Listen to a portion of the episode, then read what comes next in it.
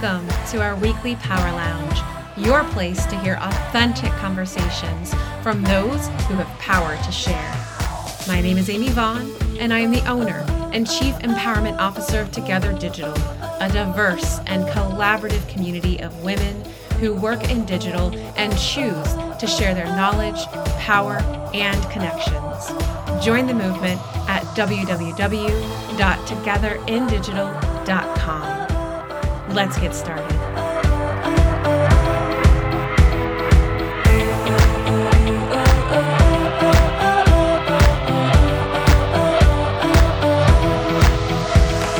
Today, we're helping you unleash the power of brand love with Lydia Michael, entrepreneur, speaker, consultant, and author of Brand Love Building Strong Consumer Brand Connections. As the founder of Blended Creative, a multicultural marketing and branding consultancy, Lydia Michael empowers companies and organizations to develop inclusive brands and impactful marketing strategies. With a wealth of experience collaborating with renowned brands like Deloitte, L'Oreal in Germany, Lydia's experience has earned her numerous awards in diversity and marketing. And her groundbreaking book, Brand Love Building Strong Consumer Brand Connections, she unveils a transformative model that explores the emotional and rational drivers, fostering enduring consumer brand relationships, which is something as marketers and advertisers we all strive to do. So we're all very excited to have you here with us today. Lydia, thanks for being here. Of course, we've got a great series of questions for you. And as always, we have our live listening audience with us. Please let us know if you have questions, drop it into the chat. Let us know where you're Thank listening you, from. So we always love to, to hear from here. our live listening audience. But let's just start with a little bit about your background, Lydia. How did you become passionate uh, about developing um, inclusivity in brands and marketing strategies? Yeah. So I think a lot of that really started that journey of, of multicultural marketing and inclusive marketing started when I came back from Germany. So um, I was originally born and raised there. I decided to spend another two years there for grad school. And so on my way home to the US, I was trying to find my next opportunity, my next gig. And as luck has it, didn't really find what I was looking for um, that I was really passionate about, at least. And so I decided to combine both my passion and my experience, which a lot of that was international marketing. But then also, I had a side business that I was running, continuing to run while I was in Germany, focused on cultural and linguistic training services for automotive expatriates. So there was a lot of culture in that space, mm-hmm. but really not marketing. And so I wanted to find something where I can bring both of those things under one umbrella. And so after doing a little bit of research, I saw that multicultural marketing is legit. You know, it's a thing that companies do. And so I felt like that was really the right space for me to tap into. And so I decided to create Blended Collective. And that's that's where I am now. That's awesome. And I love what you said there, kind of um, bringing together your skill set and your passions. I think so often we don't tend to recognize that yeah. very often, much less take action on it. So, um, give us a little bit more though about kind of like the journey and how things have been so far and what kind of work you're doing at Blended Creative. And then we're going to get to the brand love stuff because I want to hear more about that. Yeah, so it's Blended Collective. Collective. I'm sorry, I do that every so time. many people do that. It's so funny, um, and it makes sense, right? Um, but yeah, so the work that we're focused on is really helping companies and organizations um, diversify their marketing and infuse culture into their marketing journey. So, what mm-hmm. that looks like for a lot of brands, it could be helping build a brand from scratch. So, whether it's the visual identity, but also the entire marketing experience and the marketing plan and, and strategy. Mm-hmm. Um, and sometimes clients come to us for a one off where they're already established, but they might be looking to rebrand or they might need help with a marketing or simply um, making their content and their messaging sound more um, attractive to different audiences that they're looking to reach right? And so um, we help with all of those all of those different things. Essentially it's culture meets emotion in your marketing journey is where we're focused.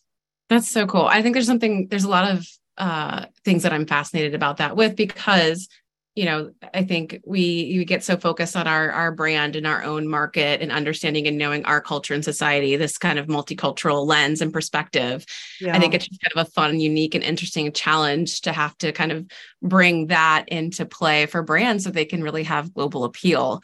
Um, that's really awesome. It's such a great place to kind of live and work. I love it. All right, let's talk a bit about brand love then. Can you explain the concept of brand love as it's presented in your book and why it's critical for marketers to cultivate emotional connections with their customers? Yeah, so the concept of brand love, you know, if you were to put it into Google right now or, or look it up in a dictionary, it's not a, a firm concept in terms of, you know, this this straight definition that you get. And for that reason, I wanted to introduce my own definition that I think will make a lot of sense for businesses and individuals to really use in the industry. And so at the start of the book, I describe brand love in three different ways. In the simplest terms, it's a connection, an emotional connection between consumers and a brand, right? And so if we take it one step further, it also focuses a lot on affection and brand desire. So, really, that desire and that affection that you have as a customer to connect with a brand. And then the third part is really focused on that long term, long lasting connection that we want to create with, with our customers, but that also result in brand loyalty and advocacy. So, that really is what brand love is all about. Um, there was a second part to your question too i think that was focused around why it's important to create these emotional connections right yes mm-hmm. yeah. yeah. so i think a, a lot of times we're you know it used to be where companies used to be so focused on creating whatever they're selling and they would put it out there and they just expect the people to buy right you can't do that anymore no. um, it's it's a lot of it has moved from transactional to emotional and mm-hmm. so really it's all about the feeling um, a friend of mine just sent me uh, a reel this morning on Instagram, and that really inspired me for this answer, actually. Yeah. And it said that we are never really selling a product or a service. It doesn't matter what industry you're in, what you're selling is a feeling. Mm-hmm. And so, as long as you know what people want to feel, you'll mm-hmm. always be able to sell. I love that and I forgot who said that, but I just I think I um, reposted it on my um, on my mm. story too. So if if you're interested, take a look there. But um, I think that that's so true, and that is really it's all about the emotion when we're when we're selling, when we're marketing, and that's what a lot of uh, a lot of what I talk about in the book is really about that. How can you focus on the emotional side, but then I tap into the rational side too Mm-hmm. Yeah, but I mean, I think it's um shoot, I'm gonna misquote the stat, but I know that like I think it's like 80 some percent, maybe plus percent of purchase decisions are emotional. Another um maybe complimentary book or a great book to check out is um another guest that I had interviewed, Nancy Harhut, a while back, um, talks about um uh like how to the science behavioral science um, for marketers. And she mm-hmm. talks a lot about how when we're in a purchasing state of mind, uh, the, the, times that we make the most immediate decisions is when we're in a like what she calls like a hot state, yeah. where something is making us mad because we need this thing because it need has a need. But what we don't acknowledge sometimes, like you're saying, is that that need has a lot of emotion and feeling behind it. Yeah. And so you're just trying to sell the product or service, you're not meeting the need completely. You're right. just helping check the box for the thing that they need, but you're not helping satisfy that emotional need. Um, so I think that's a tremendous insight, and I'm excited um, to to kind of hear more about how you're seeing that. And I also think there's something interesting in the way of talking about brand love and affinity and loyalty and how you know um, so many of us become loyal because now we believe if, if, a brand has a similar set of beliefs, yes. um, practices that we will choose them over others, regardless of price. Yes. Often because we believe their values align with our values, which is a very emotional way to go about choosing, making purchase decisions and choices. But Absolutely. clearly, that's been the direction we've all been trending towards. So yeah. it makes sense. Yep. Uh, in your research and your interviews with brands like uh, Huda Beauty, Lego, and Toyota, what are some of the common strategies and practices that are success that these successful brands use to evoke emotions and build strong connections with their customers?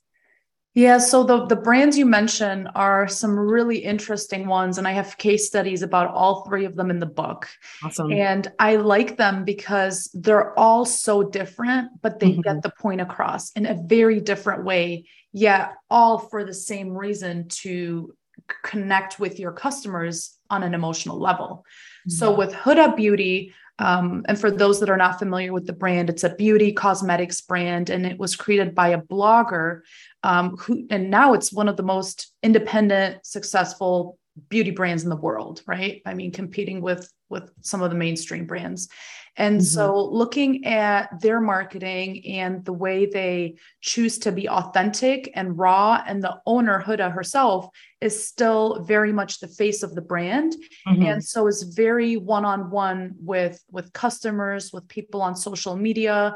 You know, there's been issues in the past um, where the brand chose to go live on Instagram and you know share the backstory of what had happened and that really created this connection um, mm-hmm. where they're allowing themselves as a brand to be very transparent to be very honest uh, and those are all values that allow you to be successful as a company on the way to brand love right there's a mm-hmm. lot more uh, a lot more examples and drivers that this brand specifically encompasses, um, mm-hmm. both emotional and rational. Actually, that makes it a success, I think.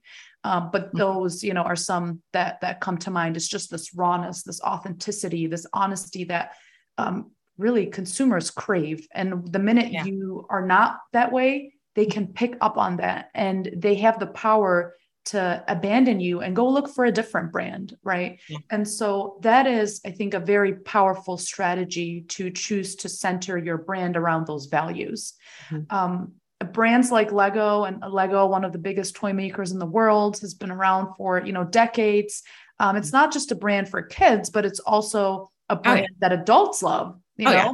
um, absolutely and they also market to adults so mm-hmm. um, with them I talk about one of the initiatives, um, Build Day, World Build Day, where they wanted to encourage people, and it's every December that that happens. They encourage people to build and share what they've built with the world through the use of a hashtag. Mm-hmm. Um, and there's a lot more to the case study, but that's sort of um, you know focused around not just connecting with your family and friends, but also um, the value of collaboration and, and different things that make that brand a success, right? And so that's what I talk about there. And then Toyota um, was another brand you asked about. So Toyota, obviously in the automotive space, very different from the two other ones I just described. Yeah. But Toyota um, is an interesting one because one, it's a very multicultural brand uh, yeah. globally. Mm-hmm. And so that's one reason why I wanted to talk about that brand. But also, when I talk about the emotional driver of humanization, Toyota is is number one to me from what I've seen. So I went to the Detroit Auto Show a few years back, and this is probably now four years ago or so. And I remember seeing um, an exhibit of the car and how the car was described as having a soul. Mm. And so there was a humanizing aspect to the car having a soul and connecting with the driver. Mm-hmm. So it's not just about getting in your car and getting from point A to point yeah. B anymore. It's about how can the car through AI technology, all of these these different ways connect with the driver and really understand who is that person sitting behind the wheel and how mm-hmm. can I make sure that they're satisfied when they're driving and that I talk to them. I mean, literally talk to them. um, and that they're happy and you know maybe in order for them to um, be happy today on their drive they need to take route mm-hmm. a instead of b and so i make sure that they do that right really this this mm-hmm. communication and this connection between a vehicle and the person and, and that humanization of the soul um, yeah. i think to me makes toyota just really stand out in in the automotive industry so those are yeah. three very different examples um, yeah, they are. read more about. Yeah, it's it's a whole case study in the book about each one of them, but mm-hmm. that's just to. Yeah, I mean, having worked myself in automotive for a short time, you live in Detroit, you're going to end up working on automotive. It, yeah. it was such a reason. I mean, this was back in 2010, 2011, just like how far the industry has come in understanding the emotional connection people have with their cars. I mean, you, you yeah. get in it every day. You trust your life and your family's life in it every day. Just about we name our cars. Like, I don't know, not everybody does here. Maybe you're all weirded out by that, but in my family, they always name their cars. Um, so it kind of just carried through into my family as well. But you're right, there's that emotional connection there.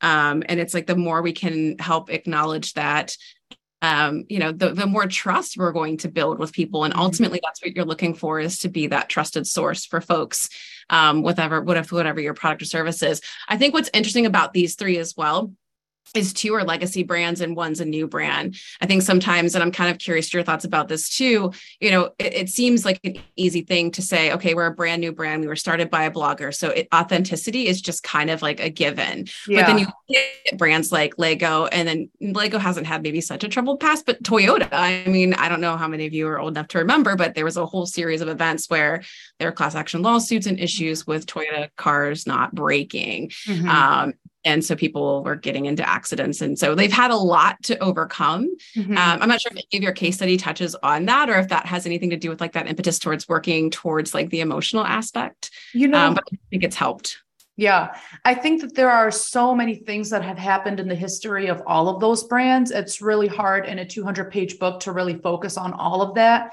And so, what I really hone in on is you know what is the purpose for me to even bring in that brand into the book and what does the reader need to take away from that that relates to you know building brand love, brand love right and so that's really what i focus on yeah. but with um, you you mentioned that huda beauty is one of the newer brands um, and also an independently owned brand, right? It's still privately owned, family owned. And so, what was really important to me was to not make this a book about corporate America, right? Yeah.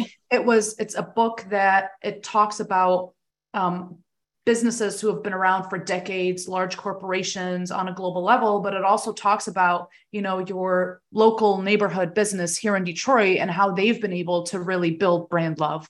And mm-hmm. so that was really important for me, especially as a small business owner myself, um, showing how you can do that both as a small business with limited resources, but also yeah. as a corporation you know whether you own the business whether you work for the business um, there's a lot of common strategy and commonalities that you can apply in that formula so that is something that really comes through in the book is just the diversity mm-hmm. of the type of businesses and industries yeah. And I agree. I think it gives me hope. And then I would hope that those that are, you know, going to pick up the book and read it when you are, I mean, I spent the most of my advertising years working on you know big brands. And sometimes yeah. it doesn't feel like change can happen. So this idea of humanizing your brand and bringing brand love into it you know i mean clearly you've got some great case studies that run the gamut of brands that have been able to effectively you know kind of make that shift in perception and change um, the way that they're being perceived. That's awesome. Mm-hmm.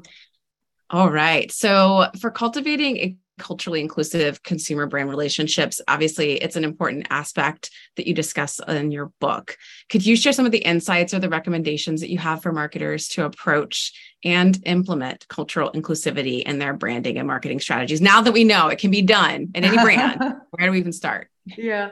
I mean, I think culture in general, while culture and inclusivity, right, there's an overlap of the two, but culture mm-hmm. in general is so relevant to consider in marketing mm-hmm. and inclusivity comes along um, in a lot of different ways. One way that I highlight in the book is um, focusing on supplier diversity. And mm-hmm. supplier mm-hmm. diversity, for those who are not familiar, is um, a department within procurement at a company. And typically that's at larger companies because they have the resources to really, you know, put money into that. Um, and even though, though those company those uh, departments are still very small, actually, um, but they are focused around bringing on diverse suppliers to do mm-hmm. business with.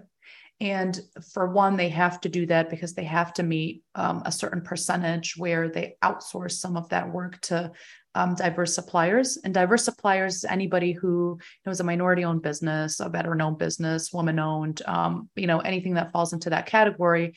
And so, why that's important and why that helps you become more inclusive is research shows that customers gravitate more towards companies and businesses they support when they see that they are hiring diverse suppliers and are supporting diverse smaller suppliers. Mm-hmm. And so it's a win-win for everybody because not only are, you know, the big guys winning by doing that, right. but it's also they're inspiring customers to support them. Yeah.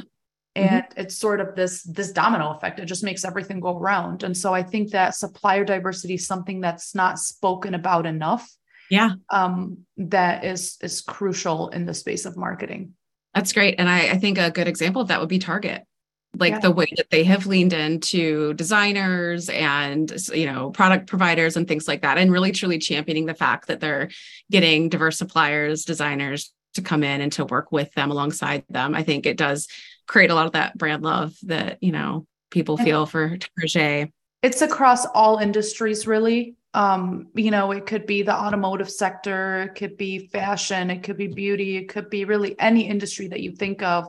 Um, mm-hmm. You know, banks um, that have um, supplier diversity programs. So mm-hmm. really across the board. Yeah, definitely. Is there anything else outside of the supplier diversity? Uh, you know, I think just focusing on cultural diversity in general, um, mm-hmm. thinking about the different groups that you're looking to attract mm-hmm. um, and how you can connect with all of them in a very unique and different way um, because mm-hmm. not all customers can be clustered into the same group even if they're um, yeah. you know of, of, one culture and whatnot there's still mm-hmm. subsegments to that and so i mm-hmm. think the more you're able to cater to these groups in a very unique way um, mm-hmm. the more you're really diversifying and and creating this inclusivity um, that shows on the outside as well because people yeah. feel like you're really talking to them and it's something that they can self-identify with which mm-hmm. self-identification is a big you know big topic in um in brand love mm-hmm. yeah what about internal diversity i mean we're always you know advocating for that i know we're beating a yeah. drum and beat almost to death but like you can't enough is there any kind of research or studies in your book that talk about internal cultural diversity? There is absolutely. Um, that's really important too. So it's not just about the external because you can try and do everything right on the external, and we've seen brands try and do that. Mm-hmm. Um, but then you know their customers will blast them on social media for not mm-hmm. really doing that even in house. Yeah. And so I do. There's a healthy balance of what I talk about in the book to address both diversity and inclusion in house and what that looks like for your team. Um, mm-hmm. And a lot of it comes from making sure that you're representative of the audiences you're trying yeah. to reach externally. And mm-hmm. that's where we've seen a lot of failed campaigns in the past, marketing campaigns especially, even from, you know, big brands that you would never think they'd make these mistakes. It's not because they don't really have the money or the resources. Sometimes it's they don't have the right resources to put yeah. those campaigns. Yeah. Um, and so that is really important to make sure that the people who are working on those campaigns understand yes. the cultures that they're catering to. Mm-hmm. So, yeah. Yeah. And the right amount of representation is so important too. I remember reading some research a while back um, that just really talks about, you know, when you've got uh, a minority in the room, it takes at least three present to actually even begin to feel comfortable speaking up and sharing. Mm. So like it's not enough to have your token woman or token person of color or token whatever in the room. You're not they're not going to feel comfortable and confident enough in, in most typical senses to be able to speak up. So when you have something that you're putting out there in the way of messaging in our campaign that's tone deaf, mm. uh, it might not get called out. So it's like it's not enough to even just, you know, um, kind of fall in line with the tokenism. You need to like truly diversify and make sure that from beginning to end, the people that are involved, reviewing and engaged in the process um, have a diverse amount of background experience and understanding. So mm-hmm. um, I'm going to jump in with a listener question because I think this is a really great one and it's kind of relevant to what we're talking about right now. CoHatch is a new kind of shared work, social, and family space built on community. Members get access to workspace amenities like rock walls and sports simulators and more to live a fully integrated life that balances work, family, well being, community, and giving back. CoHatch has 31 locations open or under construction nationwide throughout Ohio, Indiana, Florida, Pennsylvania, North Carolina, Georgia, and Tennessee. Visit www.cohatch.com for more information.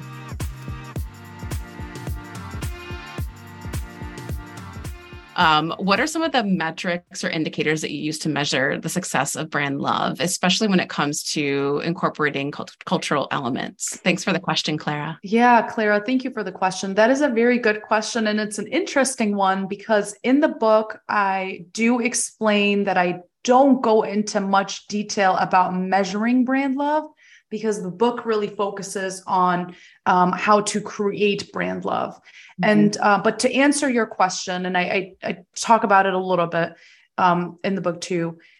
There are a, di- a, lot of different ways to measure brand love, um, and a lot of it is, you know, there's brand love index that you can use that companies have, or um, different measurement scales, and a lot of it is tied to uh, doing social listening around the emotional aspect of the brand. Right? analysis. Mm-hmm. Yeah. So, you know, there's certain language and vocabulary um, words that revolve around what is an indicator that this is brand love, right? And so it's uh, words like happiness or you know positive feelings in general what are uh, positive feelings that customers elicit when they post about the brand right a lot of times people don't use the term brand love and any of that right um, i mean it's just a lot of d- different ways to refer to that but you know focusing on social listening and looking at how customers are talking about your brand and what word choices they are using and it works in the very works, works the same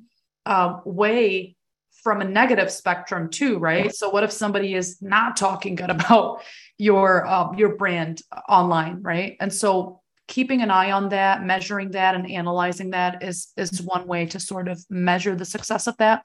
But also, Clara, to answer your question in a in a deeper way, it's when we talk about measuring the success of brand love, there are a lot of different elements that are a part of brand love.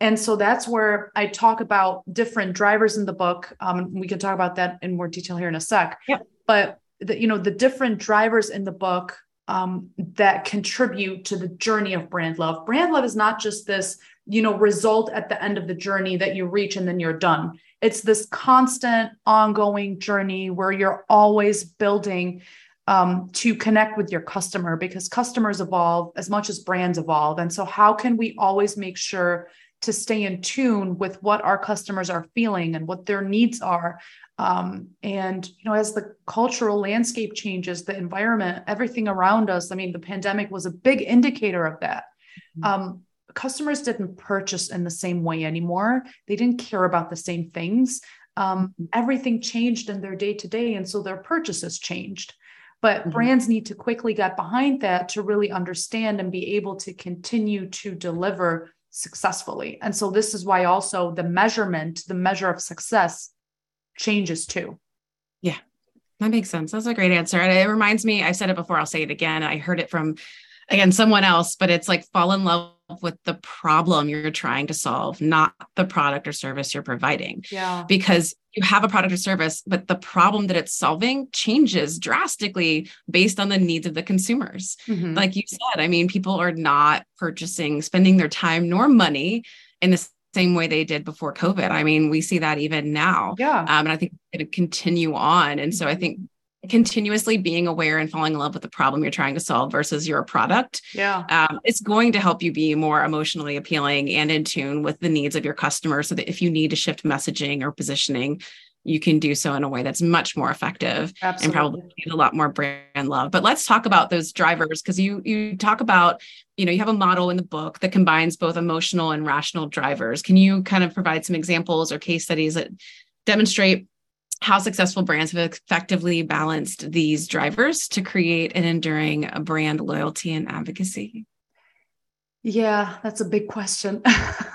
so you you've already mentioned both. So I talk about I introduced two new models in the book. Um, mm-hmm. One is more so a list that stems from the emotional and rational side of our brain. So the brand love drivers is what I call them and I introduced 10 emotional and 10 rational drivers. Um, you know, when when people have asked you, are you a right brainer or a left brainer? Mm-hmm. Right. You know what that means is, you know, are you more on the emotional side? in your thinking or are you more on the rational logical side and so i took that as inspiration to create these drivers and talk about brand love in the book so the emotional and rational drivers I introduce are not necessarily to say that there's only 10 by any means. There are more. But for the sake of the book and the length, I had to pick the ones that were more most prominent and also the ones that I've seen really make an impact and affect the journey of brand love. And so I decided to, you know, introduce 10 different ones. And um, the emotional ones really focus on things like authenticity, humanization, personalization, sustainability, purpose, right? All of those different things, desire, empathy, all of those different things that, um, you know, affect more of the emotional decision making process. The rational drivers I talk about could be things like consistency, innovation, convenience, accessibility, right? Um, relevance, all of those different things, but they're still very important on the journey because we're not just building a successful brand or product with just emotions right there's also mm-hmm. these these functional rational benefits that are crucial and, and, important for us to to connect the dots and so those are the brand love drivers the model itself that i introduced that is uh, called the eight brand love stages and mm-hmm. throughout the book and the examples i give i take the reader through each stage of of that journey and I give brand examples to sort of highlight and support um, mm-hmm. those different steps. Um, you know, they're anything from awareness, familiarity, interest, likeness. That's sort of the first half. And a lot of that focuses on how you create brand desire. Mm-hmm. Uh, the second half talks about trust, attachment, uh, love, and then the last stage is loyalty and advocacy.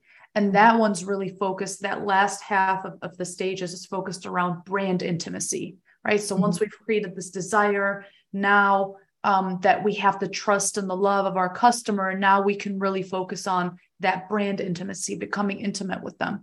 And then throughout all of that, there are elements of self identification that are really important. So, like you said earlier, you know, when I connect with a brand and I see that they have the same core values as me and, and we align in how we think and how we talk and all of those things, I really I support that brand regardless of the price point. I'm willing to actually spend more to mm-hmm. support them because I believe what they believe and they believe what I believe.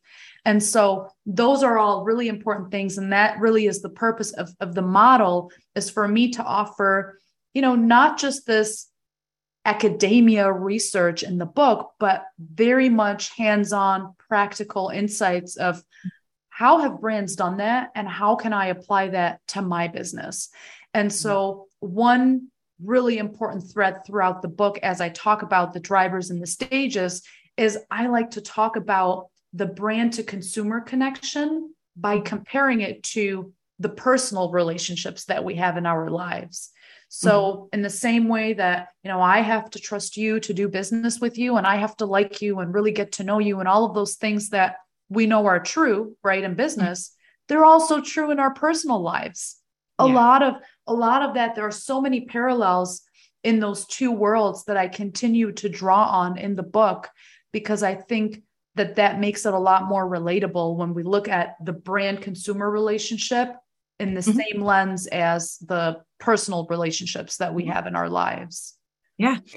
Yeah, definitely. And it reminds me of this um this uh it's a psychological term uh called parasocial relationships.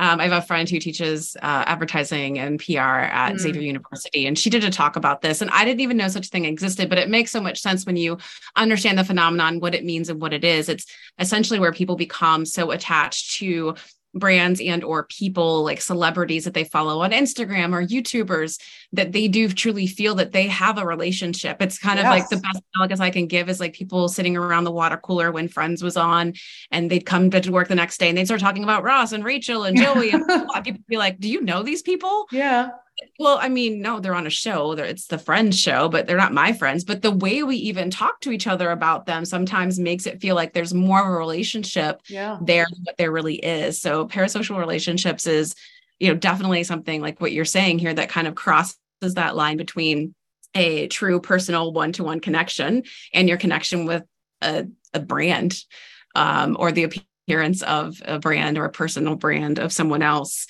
Yeah. Um, another thing that I love is that you're you are creating that and talking about that balance of the emotional and the rational. Um, because I did listen to another really great Hidden Brain podcast recently that talks mm-hmm. about obstacles. Mm-hmm. And it was so enlightening because I think I am more, I am definitely probably, I, I fall into the camp of more emotional. Uh, it's it's a more fun space to play when you're an advertiser or marketer. So I do always get excited about sentiment analysis and trying to drive more emotion. Um, but at the end of the day, like there are brands and companies out there that have just kind of lost a number of sales because they aren't meeting the rational needs. Mm. And it's not mm. price point. So one of the examples that they gave was this um, custom couch manufacturer. I think it was in Chicago, mm. and they had it was for young professionals who had small apartments but wanted to have like custom couches and not like cheap you know ikea furniture yeah. nothing against ikea my whole first apartment was nothing but yeah uh, still love ikea but um, what they found is that these folks would come in and they would kind of design and build their couch um, but then they wouldn't complete the order. They wouldn't buy. And they're like, why aren't they purchasing? Okay, our price point's too low. Maybe we need to just knock down the price. Yeah. And whoever they were consulting with was like, wait, wait, wait, wait. Like, let's look at what's happening as like through the customer journey. Yeah. Um, they came to realize was that uh, all these people live in apartments in Chicago. I lived in an apartment in Chicago. I know what it's like. You don't have elevators. How are you going to get rid of your old couch? Half the time they did not buy because they did not know how to get rid of their old couch. So oh, they wow. just added this deal yeah. where if you buy your couch, you get a free removal of your old couch. And their sales went up like 123%. So, like the example. rational, you need to just evaluate the rational as much as the emotional because yeah. otherwise you're promising on the emotional and not delivering on the practical. Yeah. And that's just going to piss people off. yeah. Thank you for adding that. That's a really good example. And that is so true. I mean, really connecting the dots and always making sure it's both emotional and rational is something that I highlight in the book many, many times. It's not just one or the other, but it's mm-hmm. mm. is it a combination of those? And it's not just one driver, you know, one emotional, one rational. There's really no limit. The more, mm. the merrier. Um, the yeah. more I can, you know, tap into being authentic and being purposeful and being sustainable and all of those things, the more you're setting yourself up for success because yep. that's what's making customers connect. Exactly. Well, and another way they described it that I thought was really interesting is I think I see emotional as fuel, right? Like you're adding fuel to the fire to get them to desire and want something. Um, whereas, like, if you don't remove the friction, you can add as much fuel as you would like, but that friction will always remain. So it's all about removing the friction, removing the obstacles. It's like, oh, this is so good. This is yeah. so good. So I love you have the balance of the rational and the emotional for as much as I lean to the emotional. Yeah but yeah, I'm kind of curious, you know, as you've been working through the book and doing your research and just observing, obviously, along with us as like the evolution of technology and how it's influenced brands and how we connect with customers. Are there any specific strategies that you feel like brands should consider in the digital space? Technology. Mm-hmm. Yeah, in the technology space. Yeah. Technology. Yeah. So it's funny because now that the book is written, I could probably write a whole nother chapter on just that, right? Because right? it's just changing so fast. Um, but I think that now what's really hot and trending is, you know, open AI, ChatGPT, mm-hmm. you know, artificial intelligence, all of that sort of um, utilizing technology across different industries. And for marketers, it's a big deal because you know how can i use ai to simplify my day? You know whether it's content creation whether it's ideation that type of thing right? So i think that there's a lot of movement towards that and it's in our favor and our benefit to understand how that is going to impact our work as marketers and how we mm-hmm. can make sure that we're not going to be replaced right i've seen so many conversations of oh you know you're replaceable and you're you know 10 years from now, you, I'm not going to need you anymore. Not even 10 years. It's a lot sooner, I would think. But, yeah, right. Uh, I mean, yeah, it's happening. Um, but I think creativity wise, mm-hmm. intuition wise, there's still mm-hmm. a lot that we as human beings bring to the right. table. And mm-hmm. so the more we understand those tools that are available and mm-hmm. how we can coexist, mm-hmm. um, I think the more we're going to be successful as all of mm-hmm. that grows. I mean, I yeah. definitely touch on technology and AI a little bit in the book too, and how a lot of brands use technology to collect data to then mm. personalize the experiences with their yeah. customers. You know, mm-hmm. happened. That's nothing new. That's been happening. You know, whether yeah. it's your electric toothbrush you're using and you know it's mm-hmm. kind of keeping track of your brushing habits and now it's telling yeah. you what to do or what not to do to improve the outcome and experience i mean you know it's, yeah it's a thing it's definitely it's hitting at those those rational and emotional needs like you can definitely do it with technology but i think you're right and it's definitely been a conversation we've had several times over the last few months through podcasts and other events yeah. um, with the pervasiveness of AI and how it can make life a lot easier, that balance and that making sure that you're still allowing space for that humanization and that one to one contact and connection, um, because that's just something that technology and AI can't quite provide. Um, while it can make other things efficient, people keep saying, like, oh, it's going to take jobs, blah, blah, blah. I was like, no, we can do spend, we can go spend less time being robots and more time being people. And the robots can go be the robots. And we can spend the time doing the things that require more emotive thinking or empathy and understanding and uh, rather than being the ones who are the robots you make such a good point amy because the people that are robots right now and transactional yeah. and not emotional in any way they're very quickly replaceable but mm-hmm. you said it right you know we have to focus on being more human it's really going to focus or force us i don't like the word force but it's really going to push us mm-hmm. into being more human and connecting. Mm-hmm. Yeah. Yeah, absolutely. Absolutely. All right. I've got another question in the chat, but I'm going to, let's see. I, let's go ahead and read it.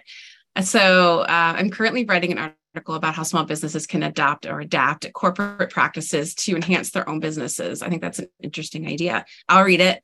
And I think that brand love uh, identity is a huge one. With your experience, what are some things that you feel small businesses should be doing that they aren't. And she says she'll be sure to read your book, by the way. Oh, yeah. I hope so. Um, so mm, that's a good question. So, what are small businesses not doing that they should be doing? Um, you know, I think a lot of times small businesses just assume because they're smaller and they have more limited resources that that kind of blocks or limits their creativity in a way, or even to um, really check in with their customers in a more detailed way. And I always encourage small businesses to tap into even their current customer base to understand the needs and wants that their customers have. In mm-hmm. working mm-hmm. with small businesses, I feel like I've come across several of them where they don't do enough research or due diligence in terms of what their market needs or wants is this really a product or a service that my customer base needs? Or am i just making that assumption? And i you know just off of that i've seen businesses do that and fail mm-hmm. because they didn't do that research. And so i say to businesses you know if you're if you have no budget and you're a two man show a one man show and you have 10 customers right now go talk to each one of these customers. Go set up an interview. Go do this. You know people think you have to have this big focus group and spend 10 50000 dollars to you mm-hmm. know get all of these insights but it's mm-hmm. right around you. So who can you tap into around you? And think of diverse groups you can tap into right? So not just your family and friends but also just anybody that's buying from you anybody that can provide feedback. Yeah. And really mm-hmm. use that to feed more of of what you're doing and how you can enhance that so i think that sometimes is a missed opportunity um, for mm-hmm. a lot of small businesses simply because they think oh i'm i'm too small i can't do these focus groups i can't do this and that i can't yeah. put out a survey you know that's going to cost me $5000 or more um, but you don't have to do that you know think yeah. of the resources that you have and how you can utilize that to get the information that you need mm-hmm. small business owners as you're listening library public libraries have free databases with a ton of demographic psychographic data yeah. that you would pay subscriptions like some agencies pay probably thousands of dollars a month to have access to. You can get it for free at your public library. So there are some free resources out there for data. Even at your university. If you're mm. a student or if you have access to a university um, there's a lot of those subscriptions also that are free that you can utilize. Yeah. Yeah. Love it. Awesome Thanks for the question. All right, the next one. Given the ever changing landscape of digital and marketing, what are key takeaways or practical tips from your book that readers can apply to adapt your strategies and continue to build brand love even when times are hard? yeah, even when times are hard. So I have I have a specific chapter in the book. Mm-hmm. Um, it's called Love Brand Lockdown. It's the last chapter, and it talks about how in times of challenges and difficulties and I, I talk a lot about the pandemic because it's obviously something that we all went through and i think there's a lot of learnings from that you know for years to come of how we need to understand customers behavior and change that mm-hmm. occurs. So for instance during the pandemic a lot of customers focused on brands and companies that made them feel comfort mm-hmm. and distraction. Right. And so, whether that was entertainment, you saw mm-hmm. a lot of people baking their way through the pandemic, right? Yeah. because they were at home. And so, all of those things suddenly became a key focus and mm-hmm. where customers were spending time and money and all of those things. They were being a lot more selective with the, mm-hmm. the companies they support. And the ones mm-hmm. who knew how to adapt right then and there when moments you know when it was difficult to do so are the ones that are still around they're the successful ones because yeah. they quickly were able to turn the switch mm-hmm. and so i think that is a really strong lesson i think in line with that moment marketing is also really powerful that we don't talk about enough um, you know so delta and this is a um, another example that I've, I've given is, you know, Delta was one of the airlines that had a delayed flight for hours and passengers were sitting at the gate. And the next thing you know, they bought pizza for everybody and delivered mm. pizza to the gate. Right. And now you see everybody tweeting and posting on social media yeah. and hashtagging and all of those things. And it's, it's moment marketing is what it's called. It's because yeah. you're understanding and you're reacting in that very same moment to deliver value to your customer Mm-hmm. Right. And so those are the things that really make a difference um, in, in that journey. Yeah, I love it. I you like I was just jotting down something really similar, like meet the moment. Yeah. Hard times. Uh, that's a silver lining of hard times as a brand product or service. Is like yeah. you have the opportunity to meet a new set of needs and and be the hero of the day. And it can yeah. be in such small ways like the pizza delivery. I was even watching the other day at the gym. Um, I don't remember what baseball team it was, but there was a boy who um, his brother caught the uh, foul ball and it was the other team's ball so he threw it back and his little his brother just fell apart because he really wanted a baseball and so like the team like management decided they were going to give the brother who was just destroyed over having the ball thrown back out into the field his own signed jersey and a baseball and they got all this news press and coverage and now everybody's got this good feeling and now they've got a yeah. more of affinity team. Yeah. I mean, so small little action. It is kind of funny how we think it has to be big, sweeping moments. But sometimes as brands, we can really truly meet the moment um, in the moment with something small that has a ripple effect. But then also, we do have that opportunity to look at what we're doing and say, how do we meet the moment here? How do we take our product or service and, and make it more accessible, more reachable, more valuable? Um, to our customer when things get hard because if you don't like what value like you said what value are you providing mm-hmm. yeah and you, you don't need to always have a big budget to do that either no so mm-hmm. no yeah. that's super inspiring like i said i know sometimes we all get a little burnt out on all of the you know between economy inflation mm-hmm. covid everything it's a lot but it's like there's also a lot of hidden opportunity in there right all right. I've got one last question, and then we'll open it up again to our live listening audience in case they have any other questions. Sure. Uh, as a successful entrepreneur and consultant in multicultural marketing, what advice do you have for some of our listeners who are maybe aspiring to excel in digital marketing, advertising industries? Yeah. So, really staying on top of trends Mm. And things are moving so fast right now. Um, I mm-hmm. think they always are, but especially now with AI, the whole conversation around that. Um, just really staying on top of the industry and understanding how you can continue to evolve with that and fit in. And by mm-hmm. fit in, I don't mean, you know, just get in line, but really understanding where can you provide value in that space as that space is evolving and how can you continue to evolve with that. Sometimes mm-hmm. you might need to um, offer a different type of product or service, right? Um, mm-hmm. To be able to do that. Um, sometimes it could just be adjusting your approach or your process um, mm-hmm. to continue to be relevant. But relevance is a really, really key value, I think, um, mm-hmm. making sure that we as individuals, but also as companies, um, can stay relevant in everything that we do. It's, it's everything at the end is about value. How can mm-hmm. I provide value? As long as you're providing value, you'll always be relevant. Yeah. Yeah. That's a great point. And I think one thing you've done um, extremely well, just kind of looking back at like your history of work and your experience and now publishing the book, is how you've been able to kind of take that ability to stay on top of trends and then turn it into thought leadership mm-hmm. that helps you kind of establish a strong personal brand, a sense of authority, mm-hmm. understanding. So then you're sought out for those things. Yeah. Um, so I think that's tremendous advice to anyone who is just kind of looking to either break in or break through the space because it's like you said, it's always moving fast. It's it's you know relatively competitive and yeah, there's just a lot to keep up on. But at the same time, I think that's what's cool about it. Yeah. It's like we're stagnating. There's always something new to learn.